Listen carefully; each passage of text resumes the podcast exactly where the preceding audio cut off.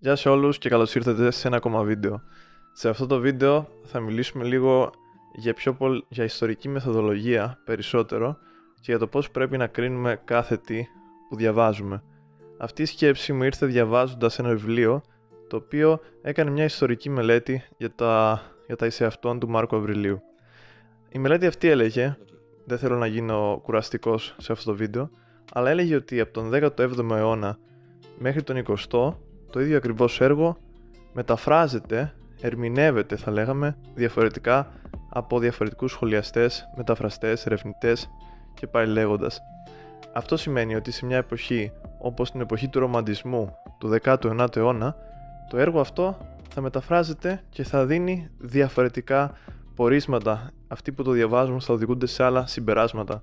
Και φυσικά τον 20ο αιώνα την περίοδο που έχουμε τον Φρόιντ, την άλλο της ψυχανάλυσης και ούτω καθεξής. Είναι μια περίοδος όπου, αν μη τι άλλο, το έργο του Μάρκου Αβριλίου προσπαθ... πολλές φορές σε διάφορα σημεία ήθελαν να αποδώσουν στον Μάρκο Αβρίλιο ψυχολογικές διαταραχές ακόμα. Και αυτό είναι κάτι το οποίο πρέπει να, να μας ανησυχεί και να μας προβληματίζει για το σήμερα. Κάθε τι που διαβάζουμε γενικότερα, είτε και κάθε τι που βλέπουμε, που παρατηρούμε, πρέπει να το ερμηνεύουμε μέσα από το, υπό το πρίσμα των ημερών μας. Αυτό που είχα πει σε ένα βίντεο, στο βίντεο μηδενισμός νομίζω ήταν, ότι υπάρχουν πίνακες αξιών κάθε κοινωνίας και σε αυτούς τους πίνακες αξιών δεν, δεν μετράμε μόνο τι, τι θεωρείται θεμητό, τι είναι σωστό να ακολουθεί ένας άνθρωπος, αλλά στην ουσία είναι και όλα αυτά τα τα οποία μας βοηθάνε να κατανοήσουμε τον κόσμο. Γιατί σε κάθε εποχή ο άνθρωπος προσπαθεί να κατανοήσει τον κόσμο, τον περίγυρό του, τους ανθρώπους του, έτσι ώστε να μπορέσει να επιτύχει στόχους τους οποίους ο ίδιος πιστεύει ότι πρέπει να ακολουθήσει ή στόχοι που προωθούνται από την κοινωνία κάθε εποχής. Υπάρχει μια τεράστια αλληλεπίδραση και πρέπει να την καταλάβουμε. Πίσω στο αρχικό θέμα λοιπόν, το, το θέμα είναι ότι κατάλαβα πάρα πολλές φορές ότι η ιστορία όχι ακριβώς αλλοιώνεται, αλλά ένα ιστορικό γεγονός επειδή ακριβώς ερμηνευτεί τελείω διαφορετικά, δεν πρέπει ποτέ να εστιάζουμε μόνο σε μία πηγή. Παράδειγμα, άμα διαβάσω εγώ μια είδηση, δεν σημαίνει ότι αυτή η είδηση είναι απαραίτητα λάθος, αλλά δεν σημαίνει ότι είναι και απαραίτητα σωστή. Αυτό που σημαίνει ότι την έγραψε ένας άνθρωπος με συγκεκριμένες ιδέες υπό το πρίσμα μιας συγκεκριμένης εποχής. Αυτό λοιπόν πρέπει να. Θε... Σκοπός μου σε αυτό το βίντεο είναι να σκεφτούμε λίγο πώς μας επηρεάζουν οι ειδήσεις και τι συμπεράσματα και πού οδηγούμαστε αφού δούμε μια είδηση. Και το καλύτερο θα ήταν να δούμε λίγο συνολικά την εικόνα, να δούμε ολοκληρωτικά μια είδηση. Να μην παρασυρώμαστε και να μην κάνουμε βιαστικές κρίσεις. Να μην ε, παρασυρθούμε από το ρεύμα μιας εποχής όπου η επικρατούσα άποψη θα είναι, δεν θα είναι και απαραίτητα η σωστή, αλλά εμείς θα νομίζουμε ότι είναι η σωστή, επειδή ακριβώς δεν έχουμε δει κάποια άλλη. Έτσι, και αυτό είναι στην ουσία πέφτουμε σε πλάνες, πλάνες ερμηνευτικές και ένας άνθρωπος ο οποίος θέλει να είναι σοβαρός μελετητής, είτε κοινωνιολόγος, είτε ψυχολόγος, είτε ιστορικός, είτε φιλόσοφος, ιστορικός φιλοσοφίας, είτε ένας καθημερινός άνθρωπος που εξετάζει την επιστήμη και τη ζωή, πρέπει να το βλέπει όσο πιο πολύ μπορεί σφαιρικά. Για παράδειγμα, σήμερα, στην εποχή της αυτοβελτίωσης ή τουλάχιστον σε αυτό που θεωρούσαμε εμείς ως εποχή της αυτοβελτίωσης πριν δύο χρόνια, πριν την κρίση του κορονοϊού, ο Μάρκος Αβρίλιος χρησιμοποιούνταν ως αυτοβελτίωση και πάρα πολλές φορές και άλλοι ιστορικοί ε, φιλόσοφοι του παρελθόντος χρησιμοποιούνταν ως αυτοβελτίωση. Ας πούμε είναι μια διαφήμιση, όταν είχα ακόμα facebook, έπαιζε μια διαφήμιση που έλεγε «Η αυτοβελτίωση στους αρχαίους συγγραφείς» και είχε για παράδειγμα Πλούταρχος, Μάρκος Αβρίλιος, Επίκτητος κτλ. Οπότε αυτό μας δείχνει γενικότερα πώς καταλαβαίνουμε εμείς σήμερα τη φιλοσοφία και για ποιο λόγο χρησιμοποιούμε τη φιλοσοφία για να πώς εμπαρευματοποιείται τέλος πάντων η φιλοσοφία και πώς χρησιμοποιείται η φιλοσοφία. Ε, αυτό ήταν το νούμερο, ε, το πρώτο κομμάτι του βίντεο που θα ήθελα για σήμερα.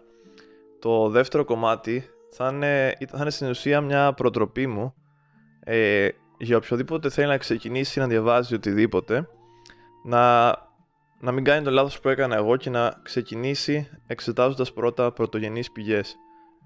Αυτό είναι πάρα πολύ σημαντικό γιατί προσωπικά το έμαθα με το δύσκολο τρόπο ε, στα πρώτα χρόνια ας πούμε που σπούδαζα ιστορία πάρα πολλές φορές επειδή βαριόμουν να εξετάσω ας πούμε τι είχε πει ο καθένας, τι είχε γράψει, να βρω το συγκεκριμένο απόσπασμα ε, πήγαινα σε κάποιον που είχε γράψει για αυτό τον ιστορικό και στην ουσία έπαιρνα μια πιο έτοιμη απάντηση, μια πιο σύγχρονη απάντηση στο, για να κατανοηθεί από το δικό μου μυαλό και για να γλιτώσω, νομίζοντας εγώ, να γλιτώσω χρόνο.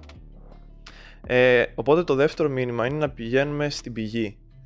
Αυτό έχει να κάνει με οτιδήποτε στη ζωή. Να πηγαίνεις στην πηγή του προβλήματος, να πηγαίνεις στην πηγή, στην προέλευση, στην αρχική πηγή που δημιούργησε αυτό που θέλεις να κάνεις. Οπότε ένας που θέλει να διαβάσει Μάρκο Αβρίλιο πρέπει να διαβάσει τα εις αυτόν.